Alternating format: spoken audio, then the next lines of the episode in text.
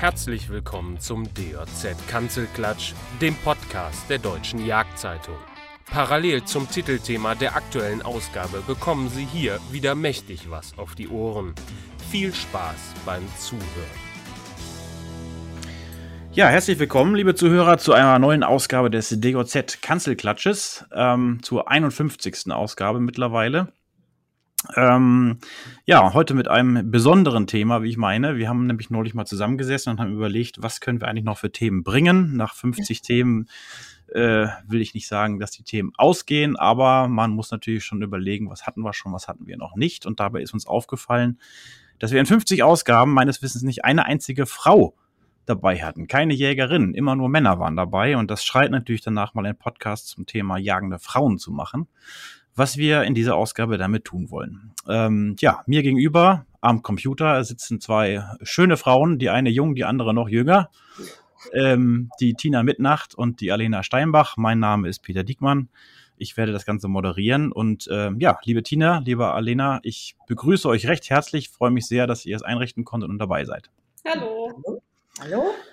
Ja, ich würde direkt mal anfangen mit äh, einer Vorstellung. Also ich muss mich, glaube ich, nicht vorstellen. Ich bin ja fast immer dabei bei der beim Podcast, aber ähm, ihr seid, wie gesagt, zum ersten Mal dabei. Und ja, lassen wir der äh, älteren, jüngeren von euch beiden mal den Vortritt. Liebe Tina, ähm, sag doch mal kurz, was wer du bist und was du so jagdlich machst.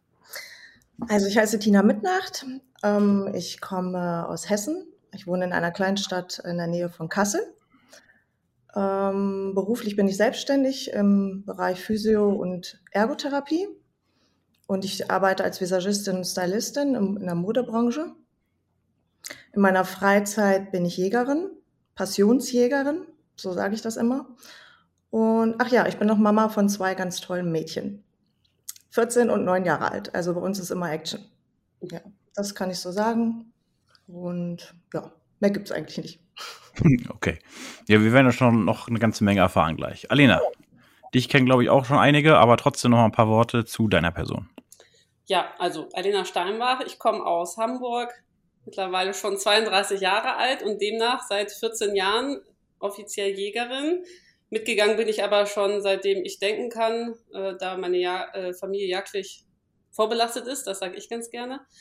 Und ähm, habe mittlerweile vier Jagdhunde, wohne in der Pfalz und ähm, habe hier auch ein ganz tolles Revier, wo ich zusammen mit meinem Freund jage und ja, bin eigentlich jede freie Minute dort unterwegs oder irgendwie mit den Hunden äh, jagdlich, zumindest in näheren Gefilden ähm, unterwegs, genau. Okay, ähm, ja, ich kenne euch ja beide, also äh, dich, Alena, kenne ich natürlich schon ein bisschen länger, ähm, aber auch über die Branche sozusagen. Wir kennen uns ja im Prinzip seit wir in der Branche sind. Ähm, Tina, dich habe ich äh, im Prinzip auch über die Branche kennengelernt, über einen gemeinsamen Bekannten, über einen Wildtierfotografen. Äh, wir kennen uns jetzt noch nicht so lange, aber ähm, was mir aufgefallen ist bei euch, ihr seid ja auch beide bei Social Media relativ aktiv. Und ähm, da würde mich mal interessieren, ob das, ähm, ja, was es so für Hintergründe hat. Gibt, gibt es eigentlich richtige Gründe dafür, warum ihr da äh, unterwegs seid oder ob ihr da irgendwas mit erreichen wollt? Da vielleicht Alena mal als Erste. Ja, also ich sag mal, ich glaube, Facebook habe ich mittlerweile seit 15 Jahren, ähm, Instagram vielleicht seit sieben, wahrscheinlich ist es schon länger, aber äh, man täuscht sich da ja in der Zeit. Und äh, gerade der Instagram-Account war für mich immer jagdlich geprägt und ich selber äh, nutze mittlerweile die Social Media Kanäle eigentlich nur noch, um ja, Aufklärung der Jagd zu betreiben. Also früher gab es sicherlich auch viele Erlegerfotos von mir und ähm, ja, äh, vielleicht Bilder und Beiträge, die jetzt vielleicht auch nicht der normale äh, Mensch unbedingt nachvollziehen kann. Und ich habe es mir eher so zur Aufgabe gemacht, nicht weil ich dazu nicht stehe, um Gottes Willen. Also ich glaube, jeder, der mich kennt, weiß, dass ich das mit Passion mache und ähm, versteckt das auch nicht. Aber ich versuche mal so ein bisschen den Blickwinkel eines nicht jagenden Menschen auf die Jagd zu sehen und auf den wirken sicherlich einige Sachen, die für uns völlig normal sind, erstmal ein bisschen abschreckend. Und so habe ich mir meine sozialen Kanäle bei Facebook und Instagram so dahingehend aufgebaut, dass ich eigentlich eher Aufklärung und Verständnis damit schaffen möchte. Also ist jagdliche, jagdliche Öffentlichkeitsarbeit im Prinzip so dein, ja. ja, dein erklärtes Ziel darüber. Ja, sicherlich rutscht da auch mal der ein oder andere nicht jagdliche Beitrag mit rein, aber grundsätzlich äh, nutze ich das, ich sag mal, zu 85 Prozent eben dafür. Hm. Wie sieht es bei dir aus, Tina? Also bei mir ist es ähm, absolut gemischt. Da ich ja als ähm, Stylistin und Visagistin arbeite, sind auch modische Bilder. Und ich habe auch angefangen, äh, damals mehr in dieser Modebranche oder diese Bilder zu mischen. Und dann bin ich, äh, als ich dann meinen Jagdschein gemacht habe vor ein paar Jahren, auch in, in diesen Bereich äh, gegangen. Und daher, dass ich den Karl-Heinz kenne und wir halt ganz oft zusammen draußen sind, entstehen da ganz tolle Bilder von schönen Momenten. Und bei mir geht es eigentlich nur darum, ähm, das Leben, was ich, was ich führe, womit ich total zufrieden bin, zu zeigen. Einfach nur, weil ich es schön finde. Jagdliche Aufklärung, keine Ahnung, ich, ich mache das auch, auch diese jagdliche Erfahrung mache ich gar nicht fest an, an dem Zeitpunkt, wo ich den Jagdschein gemacht habe. Den habe ich ja erst ein paar Jahre und hätte schon vor 20 Jahren machen sollen, weil ich ähm, jagdlich aufgewachsen bin, weil ich jagdlich erzogen wurde von meinem Vater. Und dann müsste ich sagen, ich bin schon mein Leben lang Jägerin. Und da hätte ich natürlich viel früher anfangen können mit diesen ganzen Bildern, auch mit ihm zusammen, wo wir draußen waren. Habe ich aber nicht. Und irgendwann habe ich den Karl-Heinz kennengelernt und wir haben absolut gleiche Einstellung. Wir, wir, sind draußen, wir erleben so tolle Momente und das will ich zeigen. Darum geht und es geht auch nicht darum, damit Geld zu verdienen oder, oder um irgendwelche Kontakte mit irgendwelchen Firmen zu knüpfen oder so. Natürlich ist das toll, wenn die auf einen zukommen und sagen, möchtest du mal unsere Sachen testen? dann sage ich ja nicht nein, obwohl ich auch immer ehrlich bin und sage, wenn das nicht toll ist, dann sage ich das auch. Ne? Also ich kriege da aber kein Geld für, sondern ich habe einfach nur die Chance, das zu testen und fertig. Aber bei mhm. mir ist es komplett, ich führe ein tolles Leben, ich bin zufrieden, ich bin glücklich und das möchte ich zeigen. Im Moment bin ich ja sowieso auf privat gestellt, nicht mehr öffentlich. Okay. Ähm, du sagtest eben jachtlich erzogen. Was, was, heißt denn jachtlich erzogen? Hat dich dein, dein Vater sozusagen abgerichtet auf die Jagd oder? Äh, ja. wahrscheinlich unbewusst. Ne? Also ich, ich Kleinkind schon. Mein Vater saß stundenlang auf dem Sofa, hat mit dem Fernglas rausgeguckt und Vögel beobachtet und dann immer, guck doch mal da, Rotkehlchen, guck doch mal, guck doch mal. Ne? Und das, das prägt natürlich. Ne? Das, das, dann, dann saß ich halt immer mit dabei. Oder wenn er raus ist und hat mir die Spuren gezeigt und ich bin so groß geworden. Ne? Das ist äh, für mich nichts Besonderes gewesen, sondern ich bin ein Dorfkind, ich bin auf dem Dorf groß geworden. Ich hatte eine wunderbare Kindheit und dank ihm äh, bin ich da so geprägt, dass ich äh, jetzt denke, hättest du eigentlich schon vor 20 Jahren den Jagdschein machen können. Warum hast du es denn nicht? Ja, ich musste erstmal mein Leben regeln. Ne? Ausbildung, das war schon ein hartes Thema. Ich habe drei Ausbildungen gemacht dann wollte ich Mutter werden, kamen die Kinder, die waren an, an erster Stelle und ich hatte einfach die Zeit nicht. Das mhm. ging nicht. Und ich finde, für die Jagd muss man sich schon Zeit nehmen auch, ne? um, mhm. um überhaupt das alles genießen zu können. Und ich gehe ja auch ganz oft raus äh, zur Jagd ohne Waffe. Also das gehört auch für mich dazu. Nicht nur immer zu schießen und dieses Ziel zu haben, zu erlegen. Natürlich will ich das, ja, dieses Schießen, da müssen wir gleich nochmal drauf kommen, da ja. nochmal separat, weil das ist was ganz Entscheidendes, irgendwie, wo, glaube ich, auch viele Vorurteile herrschen darüber, ähm, inwieweit Frauen jagen, beziehungsweise wie intensiv sie jagen, ne, und was ja. das überhaupt ist. Aber dazu später nochmal mehr. Ja. Lena, ich würde dich gerne nochmal fragen, weil ich ja auch weiß, dein Vater ist ja auch Jäger. Und ähm, ich glaube, du bist auch ähm, eine von zwei Töchtern, die er hat. Ne? Er hat auch keinen Sohn, oder? Nee, genau. Papa ja. ist äh, Tochter. Tochter, Papa. Bist du dann darüber auch so äh, von ihm geprägt worden und jagdlich erzogen worden, da reingedrängt worden? Oder war das für ihn so eine Sache, wo es eigentlich relativ wurscht war, ob du jetzt Jäger wirst oder nicht? Nö, also reingedrängt wurde ich äh, überhaupt nicht. Im Gegenteil, ich wurde, war ja auch mal eine Zeit lang total vegetarisch und anti-Jagd, also mit ähm, keine Ahnung, das Tresor verkleben, dass er nicht mehr rankommt und so. ja. Wie alt warst du da? Hm, so elf, zwölf, Pubertät, sage ich mal.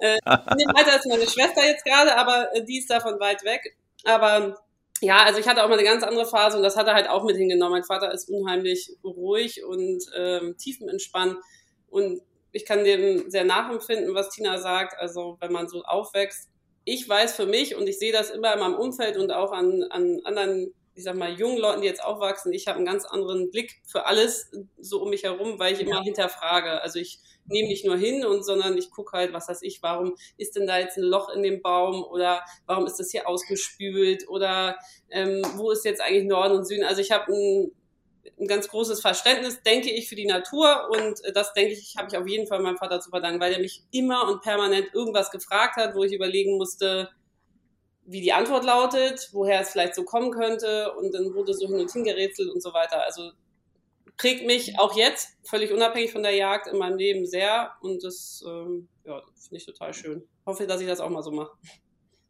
Du, du kommst ja auch sehr, sehr viel in Kontakt mit Nichtjägern, auch also in der Öffentlichkeit. Ne? Soweit ich weiß, hast du ja schon einige, einige Medienformate hinter dir, wo du äh, getroffen bist auf äh, ja, krasse Jagdgegner oder äh, auf jeden Fall auf Nichtjäger äh, und wo du mal so ein bisschen die Jagd verkaufen solltest. Und, und ähm, spürst du da diese Unterschiede dann besonders zu, zu den Leuten, die halt nicht so aufgewachsen sind, wie ihr aufgewachsen seid, die nicht die Möglichkeiten hatten, so eine Sensibilität für die Natur zu, zu entwickeln? Also siehst du da große Unterschiede, vielleicht auch als Grund dafür, dass sie, dass sie Jagd irgendwie nicht so, nicht so begrüßen können?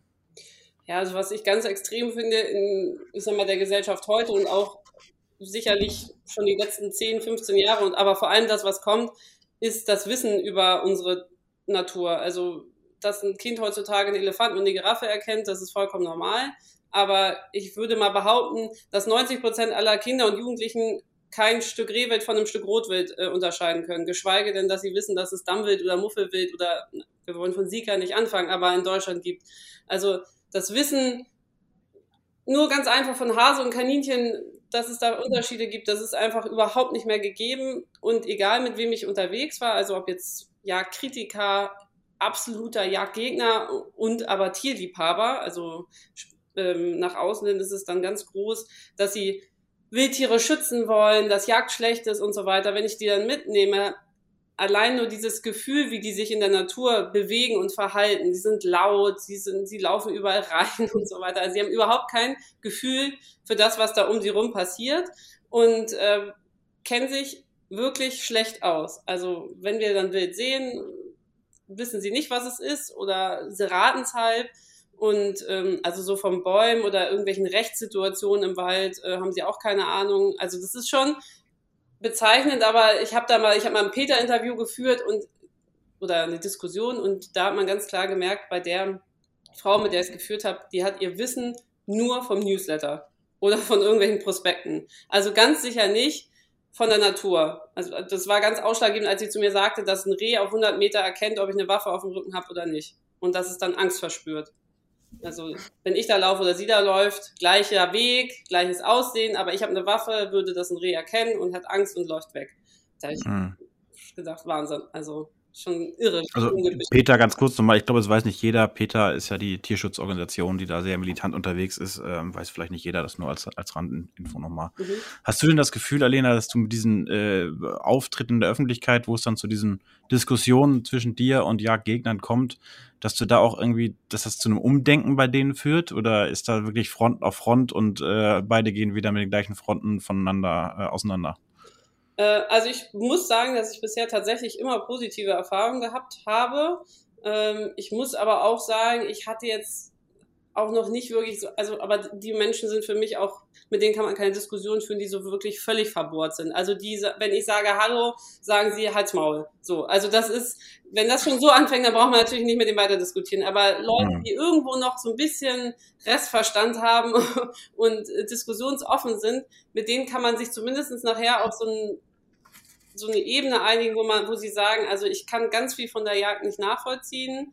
Was heißt ich, Afrika, Trophäenjagd, da fehlt ja auch immer die Zeit, um das alles zu diskutieren und richtig zu thematisieren. Ähm, aber sie verstehen, warum ich jagen gehe oder äh, warum die Jagd durchaus noch notwendig ist. Also das, das ist schon immer so, dass wir uns darauf irgendwie einigen können, sage ich mal.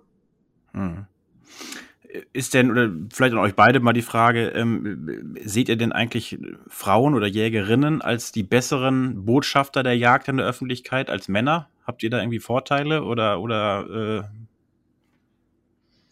äh hm, nee, finde ich überhaupt nicht. Aber das kommt wahrscheinlich auch daher, weil ich nicht so viel mit Jägerinnen zu tun habe. Also bei mir in der Nähe kenne ich leider gar keine. Aber das kommt wahrscheinlich wieder davon, dass ich oft alleine draußen bin ähm, also Vorteile, nee, sehe ich eigentlich jetzt nicht. Also wahrscheinlich äh, die, die jetzt 30, 50.000 Follower haben bei Instagram, die äh, haben wahrscheinlich Vorteile, ja, da von der, ich sag mal, von der Jagd zu profitieren, was Waffen angeht und diese ganzen Angebote, die sie kriegen, ne? Das, das schon, das ist schon so gefragt. Die sind schon sehr gefragt, die Huntress, die sich Huntress nennen und so, ne? Aber ich sehe jetzt keine Vorteile, ganz im Gegenteil. Aber ich meine jetzt weniger von, von der Reichweite, wen sie jetzt erreichen, sondern von, von der reinen, ja, ja, von der, von der reinen Tatsache her, dass man jetzt äh, verschiedene Geschlechter hat. Also ob jetzt eine Frau irgendwie dieses Thema töten, worum es ja letztendlich geht, ähm, ja. besser in die Öffentlichkeit transportieren kann, glaubhafter, ähm, weniger schlimm, sage ich mal, als ein Mann. Nee, das finde ich. Lena, wie siehst du das? Also ich glaube total. Also ich glaube, wir haben da einen Riesenvorteil, weil Frauen ähm, okay. auf andere Menschen, glaube ich, gerade bei diesem Thema viel empathischer wirken. Ähm, also ich weiß es zumindestens, wenn mich jemand fragt, was weiß ich, was machst du in deiner Freizeit? Oder die sehen das ja, kommen in die Wohnung rein, sehen die Hunde oder sehen eine Trophäe oder sehen Bilden, sagen, oh, gehst du zur Jagd? Oder gut, mein Auto ist plakatiert, das könnte auch nicht auffälliger sein. Ähm, sag ich ja, und dann gucken die mich an und sagen, äh, also du schießt Tiere? Habe ich gesagt, ja. Und für die ist es dann so, also so ein Gegenteil, eine Frau, sage ich mal, vor allem dann in ziviler Kleidung zu sehen, die, mit dem er, mit die ganz normal irgendwas in ihrem Leben macht, dass die aber auch zur Jagd geht. Also ich sag mal, so diesem klassischen Jägerbild ähm, oder auch einem Mann nimmst du das viel schneller ab und ich habe das Gefühl, dass die Leute dann viel interessierter sind. Also es ist auch egal, wo ich hinkomme. Jetzt, ich, wir sind gerade umgezogen und die Vermieter haben bei der Wohnungsbesichtigung nicht viel über die Wohnung geredet, sondern wir haben dauernd über die Jagd gesprochen, weil die dann tausend Fragen haben und sich interessieren und so weiter. Und ich glaube, dass ich als Frau den Vorteil habe, dass ich einfach leichter einen Zugang finde, weil die Menschen ganz oft denken, krass, eine jagende Frau, das ist ja auch total selten. Und dann kommt man viel leichter ins Gespräch als mit einem Mann. Ja gut, das kann ich auch bestätigen, ja. Das, also in meinem Umfeld auch, wenn die dann hören, du bist eine Jägerin, äh, dann, wie, du schießt Tiere tot? Ich so, ja, das mache ich. Äh, ja, warum denn? Ja, und dann erkläre ich natürlich, warum ich das mache. Und dann merke ich auch, dass das eine Akzeptanz äh, hat, ne? also dass die das akzeptieren und darüber nachdenken. Das finde ich sehr positiv, das stimmt. Warum machst du das denn? Bitte? Warum machst du das denn? Was sagst du den Leuten dann? Also ich sage grundsätzlich als allererstes, ich war elf Jahre Vegetarierin, elf Jahre, bevor ich meinen Mann kennengelernt habe, der absoluter Fleischesser ist. Und ähm, ich habe das nicht gemacht ähm, wegen der Tiere, sondern damals war es ein Trend, sich gesund zu ernähren. Ich habe das einfach mitgemacht. Und ich habe dann gesagt, ich, äh, mir hat was gefehlt und ich jage eigentlich als allererstes, um besseres Fleisch zu essen. Und dann erkläre ich, was da heute passiert in dieser Massentierhaltung und äh, Massenschlachtung und so weiter, wie vollgestopft die Tiere teilweise mit Medikamenten sind und dass ich das nicht essen möchte und das auch meinen Kindern nicht vorsetzen möchte. Und dann, dann wird oft gesagt, ja, eigentlich stimmt das ja. Wildfleisch ist ja wirklich gesund. Es ist ja mehr Bio geht nicht. Ich so, genau. Und dann sage ich, dann kauf doch mal. dann kauf doch mehr. Äh, das, das leuchtet den Leuten schon ein. Also die finden das schon sehr gut. Und oft habe ich schon erlebt, dass sie dann auch los sind und haben das probiert. Es gibt aber auch Menschen, die sagen, nee, Rehwild, diese schönen, schönen Augen, dieses schöne Tier, könnte ich nie essen. Und dann sage ich ja, aber äh, was ist denn jetzt der Unterschied? Tier ist doch Tier. Jedes Tier hat doch, hat doch äh, ein Lebensrecht. Und warum, ähm, wenn du im Supermarkt gehst und holst das Stück Fleisch, das Tier hat doch auch gelebt. Ja, eigentlich stimmt das. So, so ist das dann. Ne? Diese mhm. Diskussion haben die ja vorher noch nie geführt, hat ja auch keiner drüber nachgedacht. Ist doch auch einfach. Man geht ins Geschäft, holt sich das Fleisch und, und fertig. Mhm. Aber es denkt ja keiner nach, wie es da hinkommt. Aber warum sollen die Leute das auch machen? Ist doch einfach. Ist ganz einfach, sich Fleisch zu kaufen. Also, und das ist sehr, sehr positiv. Das habe ich schon festgestellt. Solche Diskussionen sind wertvoll. Ja. Alena, was sind deine Beweggründe oder was waren deine Beweggründe zu sagen, ich mache den Jagdschein und äh, tue das? Ähm, also mein Beweggrund damals, ich mache das ganz kurz, war ähnlich. Also ich habe, wie gesagt, kein Fleisch gegessen, dann habe ich heimlich Fleisch gegessen und da habe ich gedacht, das ist ja auch richtig ungeil, das jetzt die nächsten 50 Jahre meines Lebens zu machen.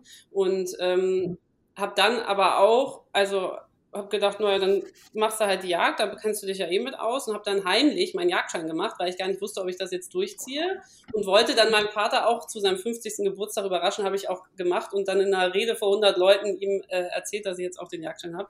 Das hat ihn äh, natürlich total gefreut, auch wenn er es gar nicht so geglaubt hat. Ähm, also das war so irgendwie mein Antrieb und ähm, muss aber auch mittlerweile sagen, also für mich gibt's so drei Gründe, denke ich, drei Hauptgründe. Es gibt mehrere, aber drei Hauptgründe. Das eine ist tatsächlich auch eben die Fleischbeschaffung. Ich stehe da total drauf. Ähm, und ähm, dann aber bin ich auch so ein, so ein Kümmerer. Also dieses, mein Revier, ich sage mal, ist mein offener Wildpark dazu. Ich, das ist so, ich finde es so toll, dass man sein Revier kennt, seine Rotten kennt, seine Rudel kennt, weiß, wann die wie und wo kommen, was daraus wird und so weiter das auch irgendwie zu pflegen. Und ich rede jetzt nicht davon, dass man, äh, dass ich jetzt von vor 50 Jahren, ich will jetzt den stärksten Einser Rothirsch äh, äh, da stehen haben, sondern dass man irgendwie versucht, einen, einen schönen, gesunden Bestand zu haben in, unter jeglichen Aspekten. Und der dritte Punkt ist halt äh, schlichtweg auch einfach der Beutetrieb. Also ich denke, dass in dem jedem dieser Trieb drin ist. Wir Jäger leben den eben aus, indem wir jagen gehen und Tiere schießen. Der Angler geht angeln. Dann gibt's die Mädels, die sich am Wochenende für tausende Euro totshoppen. Auch das ist nichts anderes. Ja, also im Endeffekt ist es etwas, ich bin auf der Suche nach etwas und will erfolgreich sein. Und wenn ich dann meine 14 Hosen und drei Hemden gekauft habe, dann bin ich zufrieden und glücklich.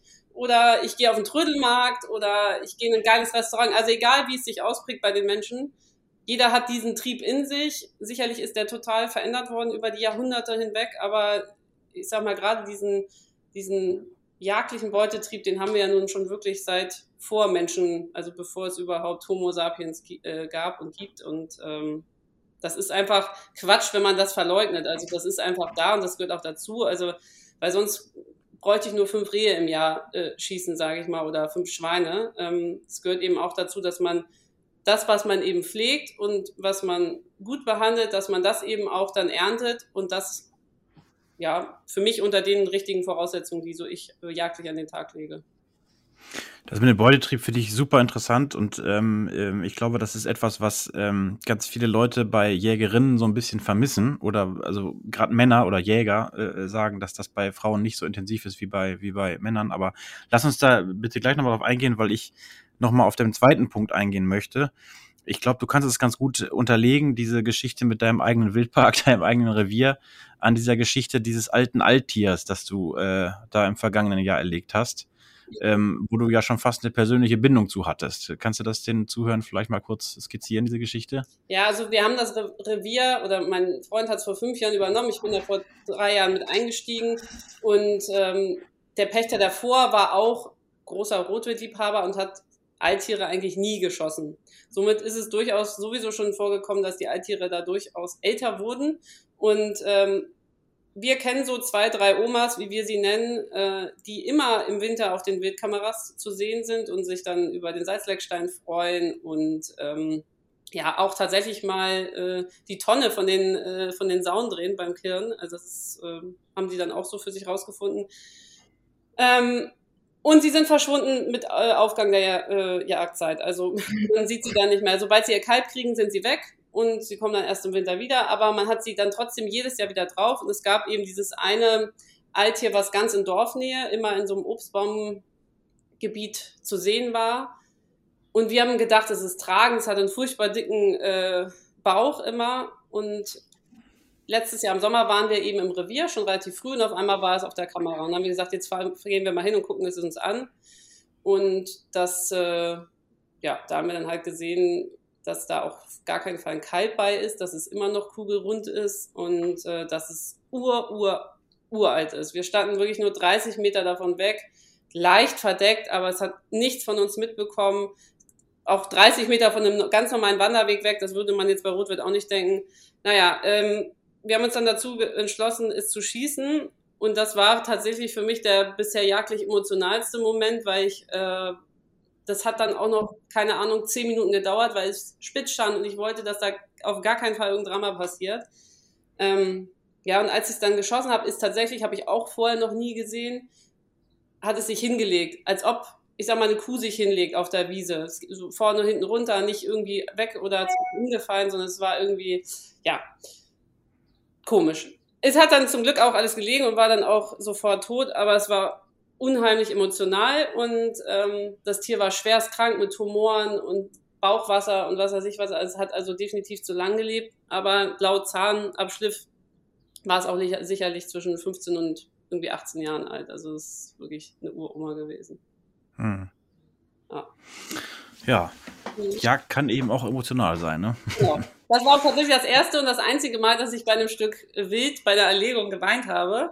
Also da liefen mir tatsächlich so zwei, drei Tränen runter, äh, weil einfach da totale Ehrfurcht irgendwie da ist. Davon, ich finde, Rotwild ist eine total faszinierende Wildart und ähm, ja, das ist, war total traurig und ergreifend, das da irgendwie so zu sehen.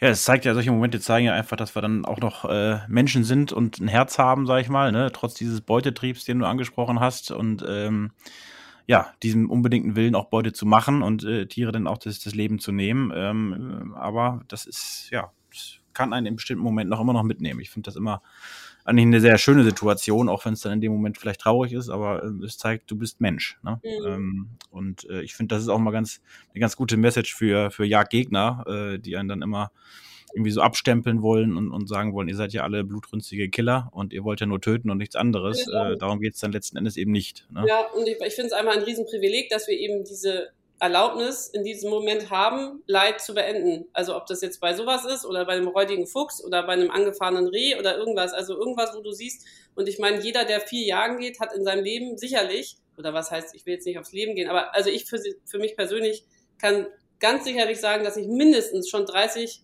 Stück Wild geschossen habe, die einfach richtig krank waren auf ja. drei Beinen, zerrissen, äh, zerrissene Keulen von irgendwelchen Hunden, Wölfen, was auch immer, ähm, mhm. keine Ahnung, irgendwelche Tumore am Kopf, Reude, Alter, was auch immer. Also wo du wirklich gesagt hast, mein Gott, Gott sei Dank mussten die jetzt nicht noch weiter elendig krepieren. Du bist also sowas wie die Mutter Teresa der Jagd. Ganz genau, so würde ich mich ja. Okay, dann lass uns doch nochmal jetzt auf dieses, auf diesen Beutetrieb eingehen. Das finde ich wirklich ganz, ganz spannend und das ist auch, glaube ich, so, so dieser Unterschied zwischen Jäger und Jägerin, äh, zumindest, dass ja von vielen wird er so gesehen. Ob der wirklich da ist, ist halt die Frage. Ähm, aber ich habe auch so das Gefühl, ähm, häufig, dass, dass Männer eher dazu neigen, sage ich mal, ähm, einen Schuss anzutragen, auch wenn die Situation jetzt nicht so 100 Prozent ist, wenn 90 Prozent vielleicht für die schon reichen und dann riskieren sie es, wohingegen äh, Jägerinnen da lieber die 150 Prozent haben, bevor sie schießen. Ähm, wie sieht's denn mit deinem Beutetrieb aus, Tina? Was, was erlegst du so im Jahr?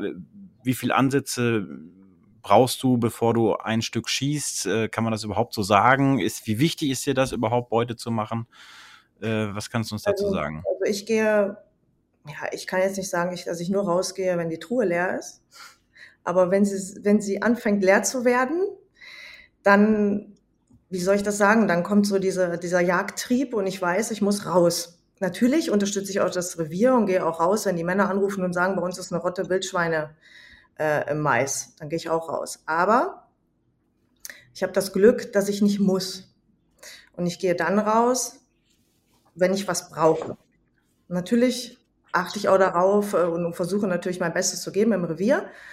Aber das ist so äh, das, der Antrieb, den ich habe. Und ich bin auch ziemlich flott beim Schießen.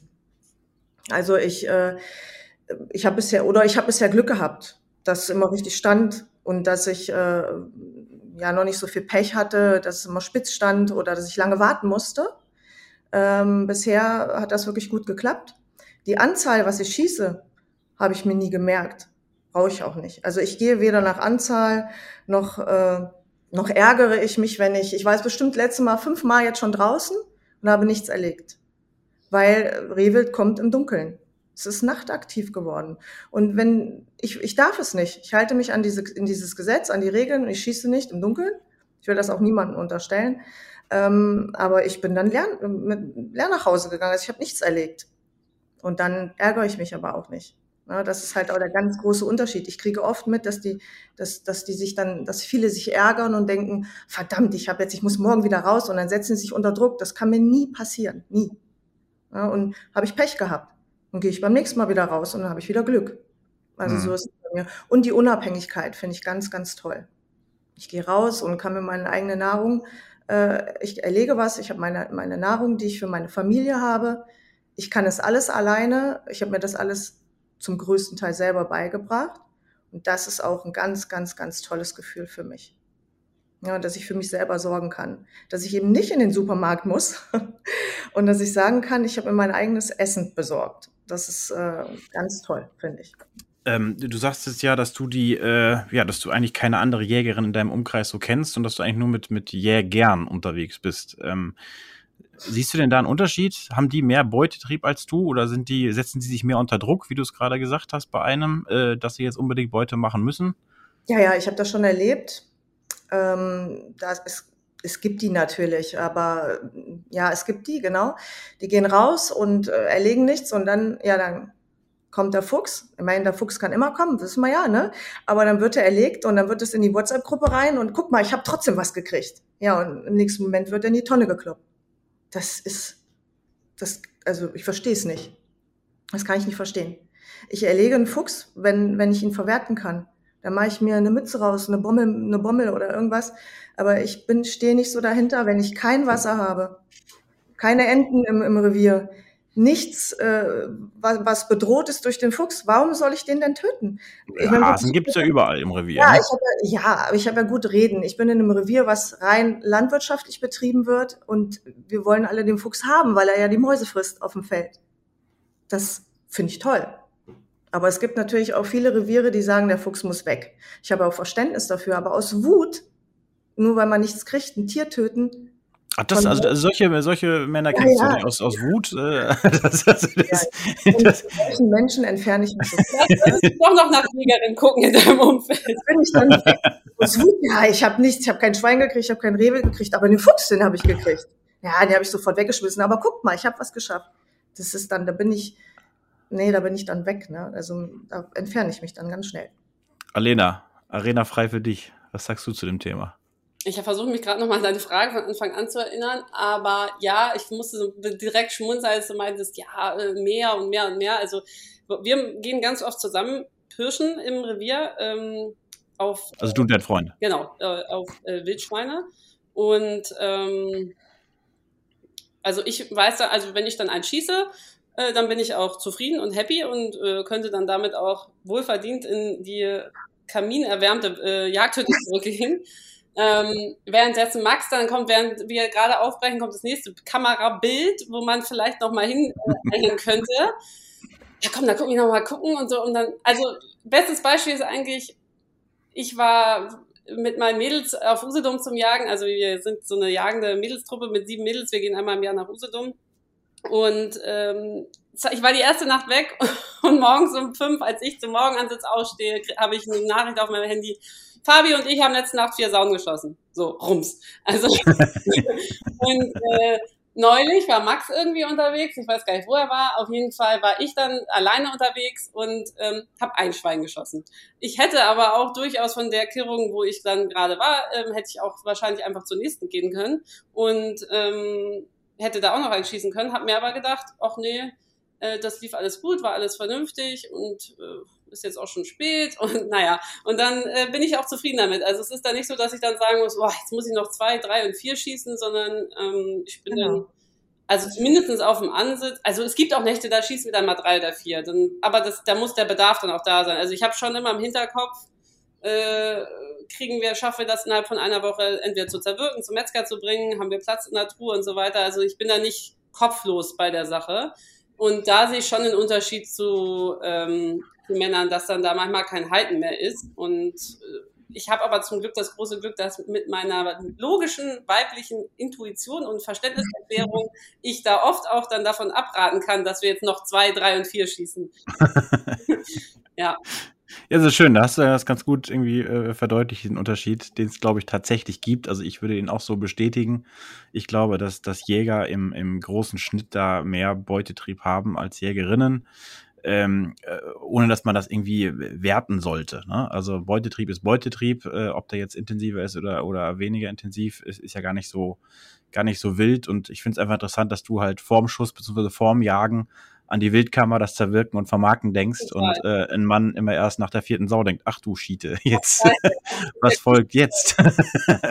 ja, und dann ist man erst um drei, vier Uhr im Bett und dann denkt man sich, ach Mensch, hätte ich mal nicht, ne? Aber tatsächlich auch so, ich weiß zum Beispiel, ich erinnere mich an eine Situation, da brauchten wir wirklich ähm, Fleisch für Bratwürste und so weiter. Also da bin ich dann aber auch anders. Also da bin ich dann halt schon so, jetzt noch eine, noch eine, noch eine, bis wir das sozusagen haben. Also wenn eben der Nutzen da ist oder auch genauso beim Fuchs. Also ich habe ja, lange Jahre genauso äh, gejagt und es gehandhabt wie du, Tina. Ich habe eigentlich den, mit der Fuchsbejagung erst vor drei, vier Jahren angefangen. Ähm, mhm. Aber ich wollte mir unbedingt eine Fuchsdecke, auf die ich gerade gucke, ähm, ja, zusammenschließen und äh, habe damit eben vor drei Jahren angefangen und dann auch nach zwei Jahren zum Glück geschafft.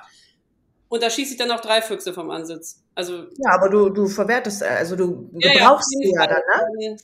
Äh, das auf jeden Fall. Und äh, das ist dann schon so, dass ich dann sage, oh, ich brauche noch drei und es ist jetzt Mitte Februar und jetzt muss ich aber irgendwie, muss es jetzt, muss ich jetzt Gas geben. Und dann könnte es auch mehr sein. Dann bin ich, muss ich auch nicht nur mit einem nach Hause gehen.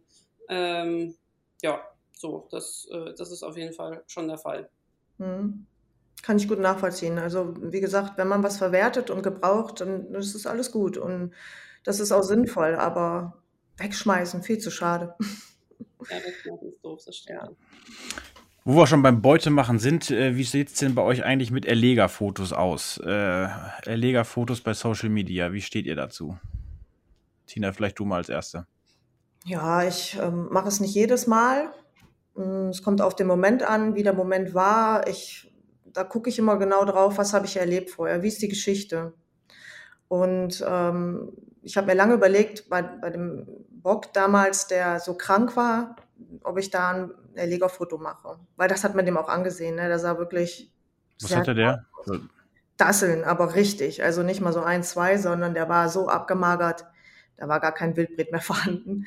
Das war ein, Hegeabschuss und da bin ich auch äh, sehr erleichtert drüber gewesen, weil der hat ja schon gehustet und alles. Äh, aber da habe ich mir lange überlegt, ob ich das mache. Ich habe es dann doch gemacht, aber wenn ich das Bild so sehe, dann auf der einen Seite bin ich froh, dass ich ihn erlöst habe, auf der anderen Seite ist es auch ein trauriger Moment gewesen, ne? weil er so gelitten hat.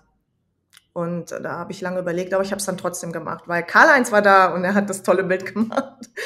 Nein, also ich finde es nicht, ich finde es nicht schlecht, aber die Profile, die jetzt nur aus der Lega-Fotos bestehen, pff, ich weiß es nicht. Es ist Einstellungssache. Nee, ich mache es nicht. Ich möchte halt äh, auch die Naturbilder zeigen und ich habe auch ganz viele Momente, wo ich nichts erlege, aber der Tag einfach perfekt war. Toll einfach nur. Und das ist für mich ja auch Jagd. Ich gehe sogar ohne Waffe zur Jagd. Ne? Also ähm, das ist für mich auch Jagd. Aber einfach die Natur warum machst du das? Also weil zum Beispiel du hättest ja äh, die Möglichkeit, also ich nehme immer eine Waffe mit, äh, weil ich einfach weiß, gesetzt im Fall und ich kenne mich, mir passiert so. Das habe ich falsch ausgedrückt. Ja, ich, ich habe die Waffe dann im Auto und ich gehe dann einfach mal los, weil ich einfach auf dem, auf dem Hochsitz gucke. Es ist noch nicht die richtige Zeit da. Ich weiß, hm, ist vielleicht jetzt nicht so gut oder so, dann, dann lasse ich die Waffe noch im Auto. Aber die Waffe habe ich immer dabei. Aber ich gehe auch so raus. Ich gehe auch mit meinen Kindern äh, ins Revier und wir, wir gucken uns einfach die Natur an und ich versuche ihnen was beizubringen oder ich lerne wieder dazu, das ist für mich auch Jagd. Deswegen sage ich auch, ich gehe auch ohne Waffe zur Jagd. Okay. Ja, das ist halt so ein, so ein Motto. Aber natürlich habe ich die Waffe dabei, weil es kann ja passieren, dass ich doch noch pirschen kann, dass irgendwas zufällig kommt. Das ist ja oft so, wenn man im Revier ist, dann steht Stück Rehwild da. Das habe ich auch schon ganz oft erlegt. Und dann habe ich natürlich auch die Waffe dabei. Aber für mich ist eben Jagd nicht nur erlegen. Ich, äh, die Jagd, da gehört auch ganz, ganz viel andere Sachen dazu. Nicht nur aus dem Buch zu lesen, wie verhalten sich die Wildtiere, sondern sie auch wirklich lange zu beobachten. Ne? Und dann, dann mache ich das einfach so. Das ist, das gehört dazu für mich. Also ich, ich, glaube, da haben wir wirklich einen Unterschied jetzt zwischen Mann und Frau, der wirklich ja, Talent ist.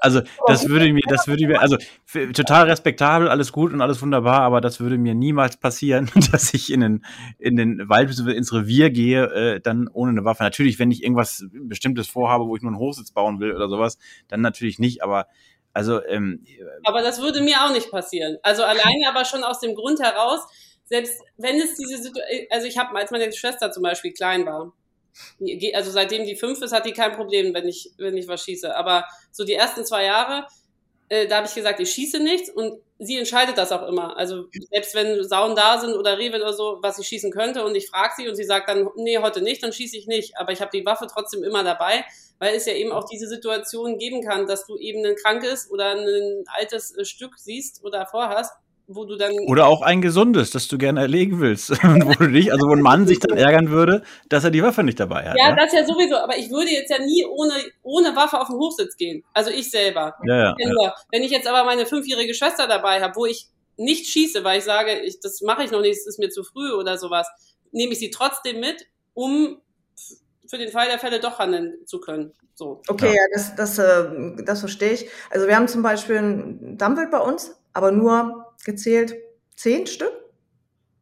Und ich weiß, äh, zu, die, zu einer bestimmten Zeit darf ich ja nicht schießen.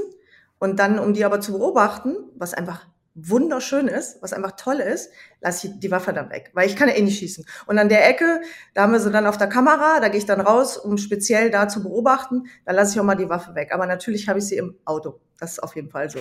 Ne, aber oder wenn ich meine kleine Tochter dabei habe, dann das habe ich noch nicht gemacht, dass ich dann ein Stück äh, geschossen habe, währenddessen sie dabei ist. Also da müsste sie noch ein bisschen älter werden, weil ich will das Kind ja auch nicht, äh, weil sie, sie steht dann da und sagt, Mama, bitte schieß nicht. Ja, dann mache ich das natürlich auch nicht. Dann nehme ich Rücksicht drauf. Ne? Mhm. Das sind solche Situationen, wo ich sage, hm, ja, aber natürlich gehe ich auch raus und sage so, heute will ich, äh, will ich was erlegen und dann habe ich natürlich auch dabei.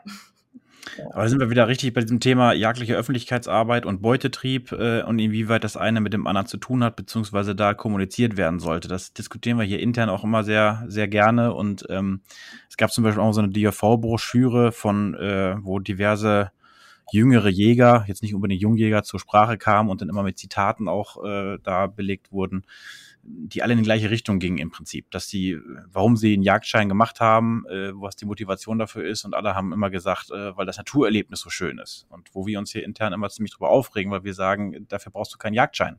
Wenn du Natur genießen willst, kannst du auch ohne Waffe in den Wald gehen und kannst die Natur jeden Tag, jeden Morgen, jede Nacht genießen, wie du es möchtest. Mhm. Und äh, letzten Endes unterscheidet uns das, meine persönliche Meinung, äh, eben von dem reinen Naturnutzer, beziehungsweise demjenigen, der Interesse an der Natur hat. Wir wollen natürlich die Natur genießen und tun das auch. Aber ähm, unsere Intention ist eine andere. Unsere Intention ist, Beute zu machen. Ja, genau. Ähm, und ich finde, da sollte man auch sich nicht hinter verstecken. Und ähm, ja, wie wir es eben schon gesagt haben oder äh, glaube, ja, diskutiert haben. Ich glaube, dass da die, die, die Intensität des Beutetriebes ist durchaus unterschiedlich, natürlich auch innerhalb eines Geschlechtes, ja. Es gibt ja auch Männer, die da deutlich entspannter sind und andere, die, die, für die geht's dann nur nach, nach Streckenanzahl. Ähm, und auch bei Frauen ist es sicherlich so, dass die einen mehr Beutetrieb haben und die anderen weniger. Ich will noch mal ganz kurz auf diesen Beutetrieb, äh, Entschuldigung, nicht Beutetrieb, auf diese Erlegerfotos eingehen. Ähm, Alena, du bist ja auch bei Social Media relativ aktiv. Kennst du denn irgendeine Jägerin, beziehungsweise das Profil einer Jägerin bei Social Media, wo du öfter mal äh, Erlegerfotos siehst? Äh, also eins fällt mir gerade ein, ähm, wo das schon der Fall ist. Zwei, ja doch, was, also das ist halt so, oft ist relativ, ne? Frauen schießen, glaube ich, einfach, Frauen schießen, glaube ich, einfach wirklich nicht so äh, häufig. Äh, deswegen, hm, also ich kenne schon Profile, wo die, wo das veröffentlicht. Oh doch, ich kenne mehrere. Ja, doch, mir fallen gerade. du musst es aber lange überlegen, bevor dir eingefallen sind. Also, ja, also ich sage dir ganz ehrlich, kleiner Zwischenruf, also ich kenne tatsächlich keins. Ähm, Nein, doch. Ich kenne ja. auch drei, drei, die sehr aktiv sind, sehr aktiv und äh, ja, es ist okay. Ja, doch, also ich kenne auch auf jeden Fall welche, die das haben. Wie gesagt, ich hatte das ja, ähm, ich habe das ja früher auch sehr, sehr viel gemacht. Mittlerweile, ich glaube, ich weiß gar nicht, ich glaube, von dem Alti habe ich tatsächlich auch mal ein Foto gepostet.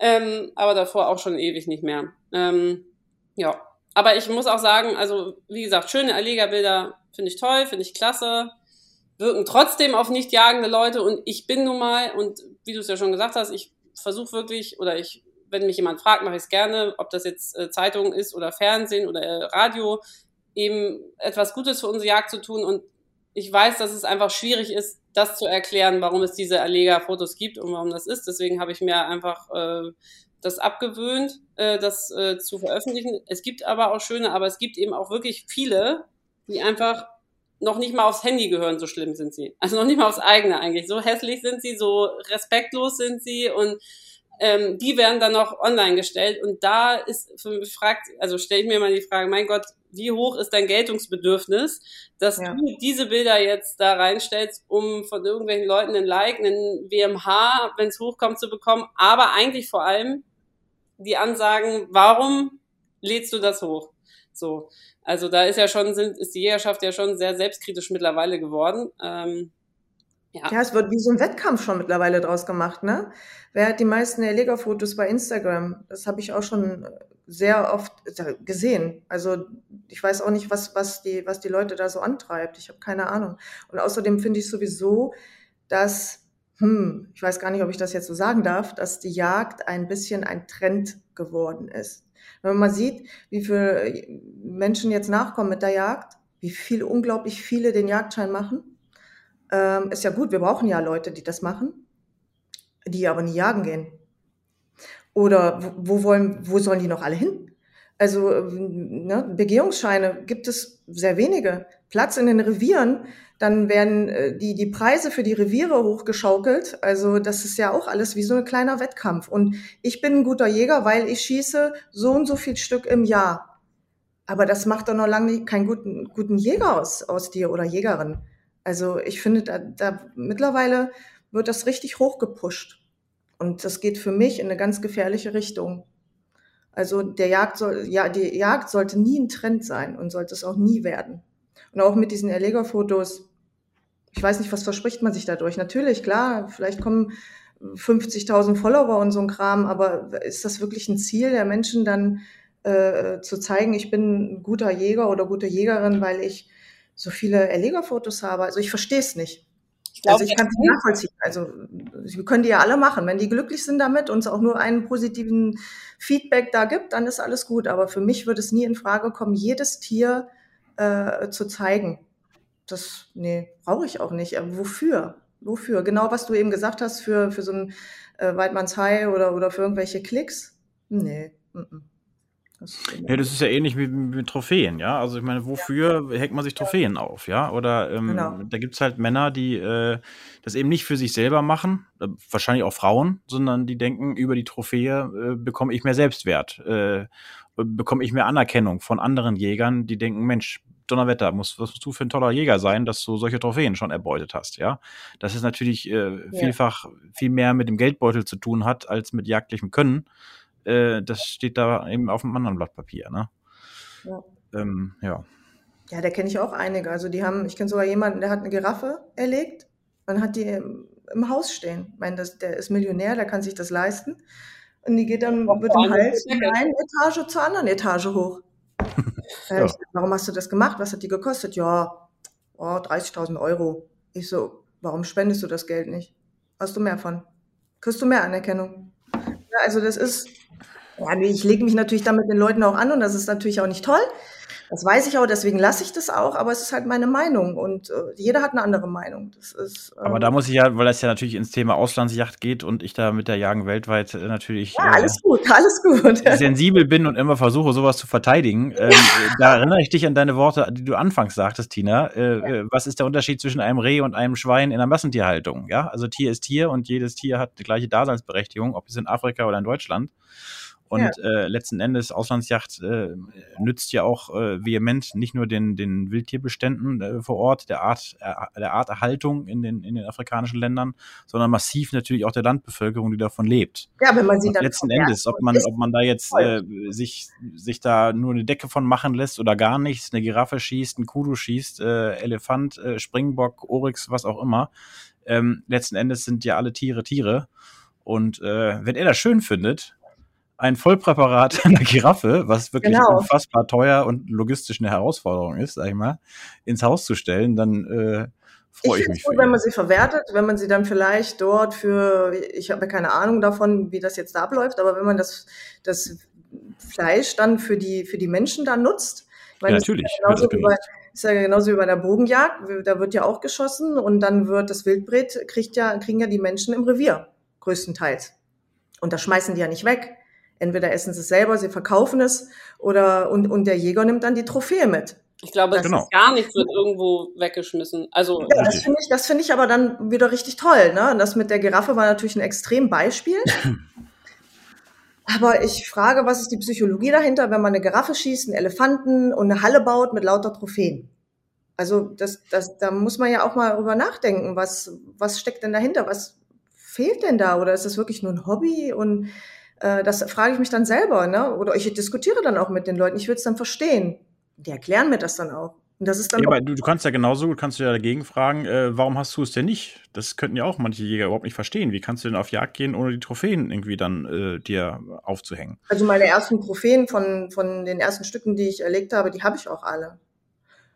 Da, klar, und wenn ich eine Million hätte, dann würde ich vielleicht auch nach Afrika reisen und würde mal versuchen, was zu erlegen, was, wo ich weiß oder wo mir immer wieder erzählt wird, das Fleisch ist total köstlich.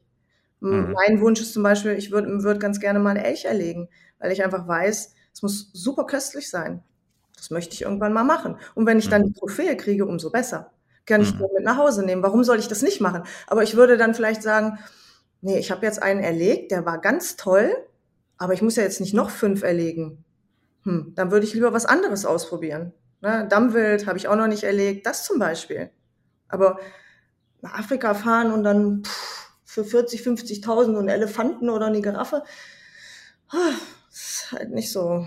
Ich finde das gut, dass es unterstützt wird. Die Menschen brauchen das Geld da. Alles gut. Aber ich für mich persönlich, ach nee. ja, ja. Einstellungssache. Ja, ich glaube, da weiche ich mal ein bisschen vom Thema ab, sage ich mal, mit dieser Auslandsjacht und Trophäenjacht. Da kann man natürlich nochmal äh, wahnsinnig viel zu sagen. Ähm, was, was mich jetzt mal ganz anders, ganz andere Geschichte interessieren würde, wie sieht's denn eigentlich aus? Es gibt ja diese, diesen berühmte, äh, diesen berühmte Wort der Stutenbissigkeit. Ähm, was habt ihr denn da? Ich meine, Tina, du wirst ja wahrscheinlich, obwohl du glaubst, ich glaube, du kannst auch was zu sagen, aber weil du eben sagtest, dass du gar keine Jägerin in deinem Umkreis kennst, aber ich glaube, du kannst deine Geschichte zu erzählen. Äh, wollen wir aber erstmal Alina fragen, wie siehst du das mit der Stutenbissigkeit? Ist das äh, unter Jägerinnen auch äh, ein Punkt oder hast du da wenig Erfahrung mitgemacht oder meinst du, das ist totaler Quatsch? Mm, das kann man, glaube ich, eins zu eins vom, ich sag mal, normalen Leben rübermünzen. Also die Weiber, die privat schon schwierig sind und eifersüchtig und zickig und keine Ahnung was, wären das oder sind das dann eben auch als Jägerin. Das ist, merkst du ja auch relativ schnell.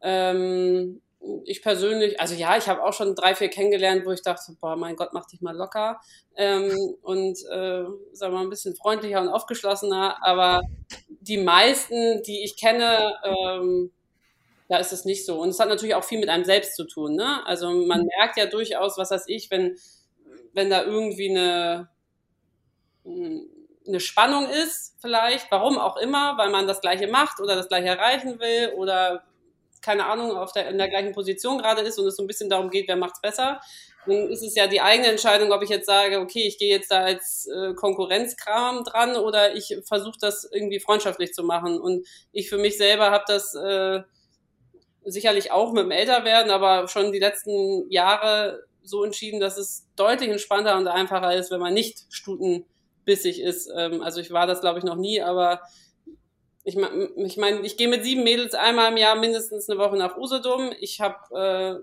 äh, Mädels, mit denen ich regelmäßig auf den Schießstand gehe, ganz andere.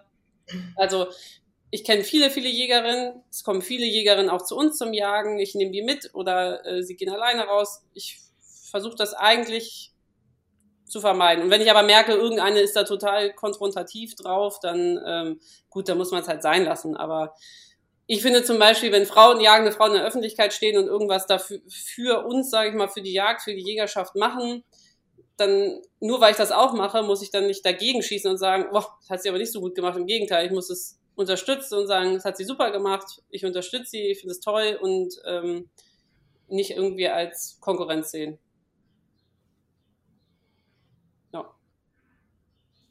Tina? eine wunderbare Einstellung. Ganz toll. Wir brauchen, ich brauche mehr Jägerinnen äh, in meiner Nähe, so wie sie ist. ja, ja, ist so. Also ich kenne nicht so viele Jägerinnen. Ich habe schon auf dem Schießstand ein paar kennengelernt, gar keine Frage. Ähm, ich habe vielleicht nicht so viel Kontakt, weil ich nicht so viele auf äh, Gesellschaftsjagden bin, weil ich eine Einzelgängerin bin, so bezeichne ich mich, durch eben diese schlechten Erfahrungen auch ähm, ich sag mal, vor zehn Jahren hätte ich, wäre ich wahrscheinlich noch äh, dagegen angegangen und hätte gesagt, ach, ist mir alles egal, wenn da, wenn man ein bisschen äh, gedisst wird oder ausgegrenzt wird. Heute sage ich, es ist äh, Energieverschwendung und ich bleibe besser dann weg. Also, das heißt, du hast, du hast äh, schlechte Erfahrungen gemacht mit Stutenbissigkeit ja, und habe da, oder was heißt schlechte Erfahrungen? Ich sage immer, aus diesen negativen, schlechten Erfahrungen wird man ja auch schlauer. Deswegen sehe ich das eigentlich eher positiv. Aber es nützt nichts zu diskutieren, äh, überspitzt gesagt, wenn der Intelligenzquotient, der dir gegenüber sitzt, schlecht ist, weil das nützt nichts, wenn, wenn, wenn man nicht verstanden wird. Und ich habe dann irgendwann aufgegeben und habe gesagt, nein, also bei mir ist es so, da ich in der Modebranche tätig bin, als Stylistin und Visagistin, mm, kam es auch schon vor, dass ich ähm, auf der Arbeit war. Ich habe dann Braut schön gemacht oder auf einer Modenschau und ich kann da ja nicht hingehen als Jägerin. Und ich bin dann schon ein bisschen schick gemacht, eine Lady, ich gehe da hin und dann, dann komme ich dann irgendwann nach Hause, hatte keine Zeit, mich äh, vielleicht wieder abzuschminken und hatte rote Lippen oder Smoky Eyes und dann habe ich die Jägerbuchse an und bin zum Schießstand. Ja, und dann habe ich das auch dementsprechend ge äh, so gezeigt bekommen, äh, dass ich dann nicht dazu passe. Ne? Und da, da spielt dann irgendwie Aussehen eine Rolle. Ich habe keine Ahnung, was es ist. Ich persönlich kenne Stutenbissigkeit überhaupt nicht. Und äh, ich kann das überhaupt nicht nachvollziehen. Neid oder Missgunst oder die eine hat schönere Haare, die andere hat schönere Lippen oder keine Ahnung. Ich kann es nicht nachvollziehen und ich will das auch nicht. Ich hatte eine Erfahrung mit einer Jägerin auf äh, Instagram, die ich sehr toll fand. Die hatte unglaublich viele Follower. Die hatte einen super Stil. Und ich kann das ja bewerten, weil ich in diesem Beruf bin, weil ich ja diese Menschen berate, die eben zu mir kommen und sagen, mach mal ein bisschen was bei mir. Der habe ich Komplimente gemacht und das habe ich mache ich sonst wirklich selten und eigentlich gar nicht. Da habe ich gesagt, Mensch, du, das sieht toll aus, was du für Bilder machst. Du bist richtig ästhetisch, du kommst super rüber. Und die war auch nicht so tussi oder, oder zurecht gemacht, sondern die war einfach natürlich. Die hatte eine ganz tolle Ausstrahlung. Und dann hatte die ganz tolle Stiefel an. Und ich liebe Stiefel bei der Jagd. Einfach sind, sie sind einfach praktisch. Und ich habe sie gefragt, was es für Stiefel sind. Ähm, und sie, sie äh, markierte auch ständig alle Firmen. Also sie machte Werbung und sie, sie hat auch mit mehreren Firmen zusammengearbeitet. Und dann hat sie mir gesagt, was es für Stiefel sind. Ich habe die gekauft. Irgendwann hatte ich die an, dann habe ich ein Bild gepostet und dann habe ich eine ganz böse Nachricht von ihr bekommen. Also ich hätte, äh, ich, ich wäre nicht ich selbst, ich würde was hinterherjagen, was ich nicht sein kann. Äh, warum ich so viele virtuelle Aufmerksamkeit brauche? Dabei habe ich keine Ahnung 2000 Follower und sie hat 30.000. Dann hat sie äh, mir vorgeworfen, ich ähm, wäre nicht glücklich mit dem, was ich mache. Ich würde nicht das zeigen, was mich glücklich macht. Und solche Sachen habe ich da gekriegt. Da habe ich gedacht, mein Gott, was hast du denn jetzt falsch gemacht? Du hast dir da eigentlich nur ein Kompliment gemacht, was du doch sonst nie machst. Und solche Erfahrungen, äh, das enttäuscht mich dann. Und dann sage ich, nee, mache ich nie wieder. Und deswegen habe ich mich da so ein bisschen zurückgezogen und einfach äh, nicht mehr auf die Männer mich ja an die Männer gehalten. Ich sagen, solche, solche Dialoge hast du mit Männern nie gehabt, oder? Ja, das gibt es nicht. Frauen müssen auch immer analysieren. Ja, es, ist, es, gibt ein Problem, dann kommt die, die, das Analysieren bei Frauen und dann gibt es vielleicht eine Lösung und dann sind sie aber auch noch nachtragend. Ja, und das gibt es bei Männern teilweise oder oft nicht. Es gibt das Problem, dann gibt es eine Lösung und fertig. Und das ja. ist einfach, es ist einfach lockerer und einfach. Oder ich habe einfach die falschen Frauen kennengelernt. Das kann natürlich auch sein. Aber ich habe mich deswegen so ein bisschen zurückgezogen. Du hast, ja jetzt, du hast ja jetzt eine, eine neue Frau kennengelernt, genau. die da offensichtlich nicht so ist. Nein, aber wie gesagt, in meiner Gegend hier, ich bin Kasseler Gegend, ich, ich bin in keinem Verein mehr. Da gab es dann auch immer so Diskussionen und Reibereien. Da habe ich dann gedacht, ach nee, es wird niveaulos, da bist du dann lieber weg. Also ich, ich, da, da, ich bin einfach mehr so alleine für mich und, und deswegen habe ich keinen Ärger und das ist dann einfach besser bin auch in total vielen, äh, was heißt total vielen, drei Jagdgruppen, wo nur Mädels drin sind. Ja, das ist super. also Facebook meine ich jetzt, da bin ich dann eine von 500 oder sowas. Also ich bin da total defensiv. Mhm. Ähm, aber es ist ein total lustiger Haufen. Also und wenn man irgendwas braucht oder sowas, dann helfen die einem auch. Und ich glaube, das meiste lässt sich immer mit einem offenen, ehrlichen Hallo und einem Händedruck lösen. Also ja, das habe ich probiert, aber da ging es mal so richtig in die Hose. Obwohl ich es nur rein positiv gemeint habe, eher ein Kompliment gemacht habe, hat sie das so falsch verstanden. Ich meine, ich, ich mache das vom Beruf aus. Ich bewerte die Menschen oder ich verbessere ihr Aussehen. Und dann kann ich, wenn ich, wenn ich dieses Kompliment mache, dann muss sie das eigentlich, dann muss sie sich freuen drüber. Und das habe ich ihr auch erklärt. Danach kamen noch schlimmere Nachrichten. Und das ist doch äh, das ist Kindergarten, ne? Und dann dafür bin ich auch schon zu alt. Das muss ich ganz ehrlich mhm. sagen. Das ist so, nee. Also wir knacken gerade so ziemlich die eine Stunde Schallgrenze. Ähm, äh, normalerweise müssen wir da Schluss machen, aber äh, eine wichtige Sache müssen wir zum Abschluss, glaube ich, nochmal klären, was, was viele Leute interessiert, was, was immer mal wieder zur Sprache kommt und auch, glaube ich, echt ein Problem ist oder sein kann. Und da würde ich gerne nochmal erfahren, was da eure, eure Erfahrungen so sind.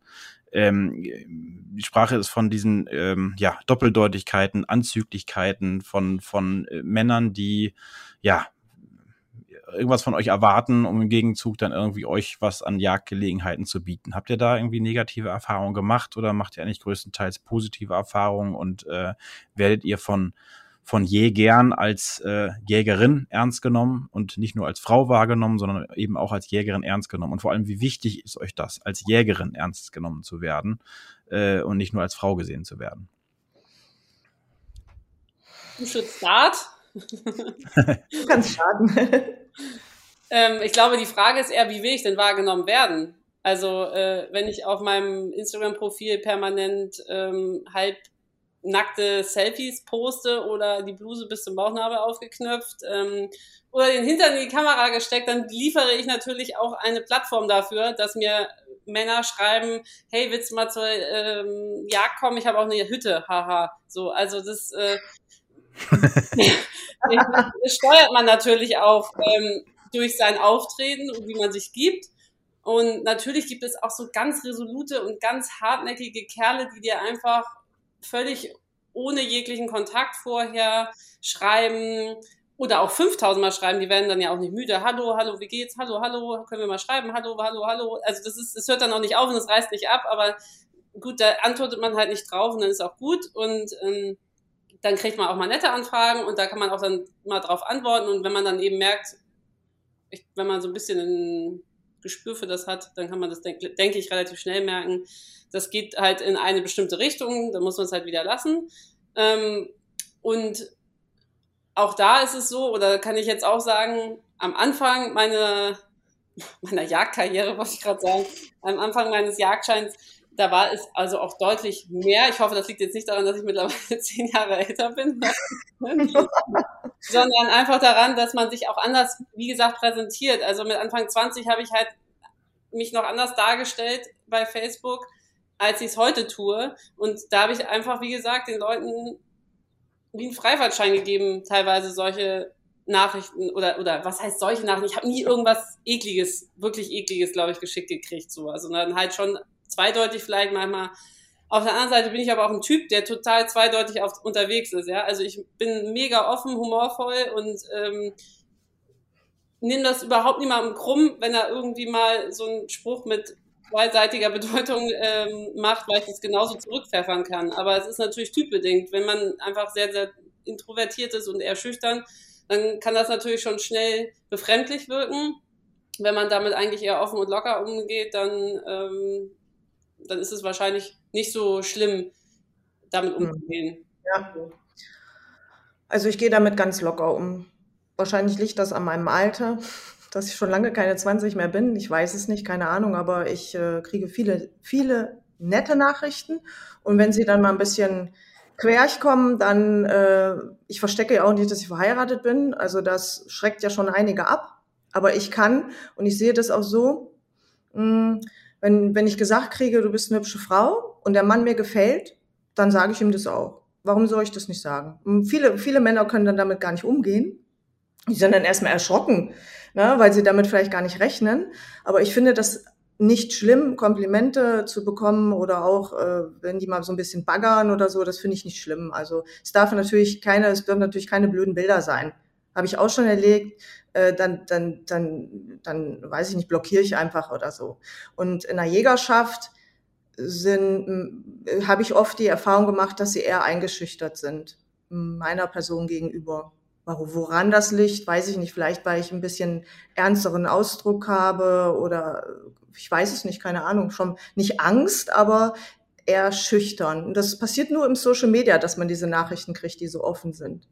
Aber ich, wie gesagt, ich bin sehr körperbetont und ich ziehe auch gern mal schöne, enge Sachen an bei der Jagd und da rechne ich auch einfach damit, dass das mal so rüberkommen kann. Aber natürlich mache ich diese Bilder, Nacktbilder und so, das möchte ich nicht und mache ich natürlich nicht, weil ich brauche auch diese Anerkennung überhaupt nicht. Ne, also ich will da auch keinen mit anziehen. Also das ist bei mir äh, ziemlich abgeklärt. Ja, aber ich habe kein Problem damit, überhaupt nicht. Also ich kann äh, damit umgehen, auch wenn da mal ein ganz offenes Wort fällt, da sage ich einen Satz und dann machen die das meist nie wieder. Also das kommt ich glaube, eher, dann, Bitte? Ich glaube eher, dass diese Sache ist, also gar nicht so dieses Zweideutige, ja, gibt es auch, aber mhm. dass man sich als Frau manchmal so ein bisschen beweisen muss erst. Also, dass du eben, äh, dass sie dann halt da. Ja, ja genau. Ne? Wir, wir müssen erstmal austesten, kann sie sich jetzt wehren oder ist sie zu schüchtern oder macht sie das vielleicht sogar mit? Ja, und wenn man dann den richtigen Satz sagt, dann kommt dann oft auch gar nichts mehr hinterher. Ja, ja oder auch einfach, dass halt viele Männer so denken, naja, ähm, ob die überhaupt jetzt eben was erlegt oder ob sie das überhaupt bergen ja, genau. kann und all sowas. Also das ist, glaube ich, eher so, dass man darauf, dass man da dann mal sagen muss, so äh, kann ich schon, also gut, bei einem 50 Kilo Überläufer, Keiler, den kann ich jetzt nicht alleine mehr bergen, da brauche ich dann eure wahnsinnig genau. männliche, geile Hilfe. genau. Das ist eigentlich ein schönes, schönes Schlusswort, Lena, weil ich, ich muss euch jetzt, glaube ich, wirklich ab, abwürgen, ja. weil äh, wir sind jetzt bei einer Stunde und fünf Minuten, fast sechs Minuten und ähm, wir könnten, glaube ich, noch eine Stunde weiter reden. Es war sehr, sehr schön mit euch. Wir haben, glaube ich, viele, viele neue Einblicke bekommen in die jagende Frauenwelt oder allgemein in die, in die Jagdwelt und diese Geschlechter. Ähm, Vielleicht gibt es irgendwann noch eine Fortsetzung mit einer von euch beiden, mit beiden, wer weiß. Ähm, ich bedanke ja. mich recht, recht herzlich bei euch beiden. Hat mir sehr viel Spaß gemacht und äh, ich hoffe den Zuhörern auch. Und ähm, ja, ich würde sagen, ähm, Weidmannsheil zur aufgehenden Bockjacht, die jetzt am 1. April schon bei vielen beginnt und äh, schmalere Jagd, nicht in allen Bundesländern und wenn da nicht, dann ab Mai. In diesem ja. Sinne, Weidmanns Heil. Waldfrau Dank. ciao. Ciao, ciao. Das war der DJZ Kanzelklatsch. Wenn Sie die DJZ nicht nur hören, sondern auch lesen und im Bewegtbild sehen möchten, dann ab zum Kiosk. Oder noch besser, gleich ein Abo abschließen.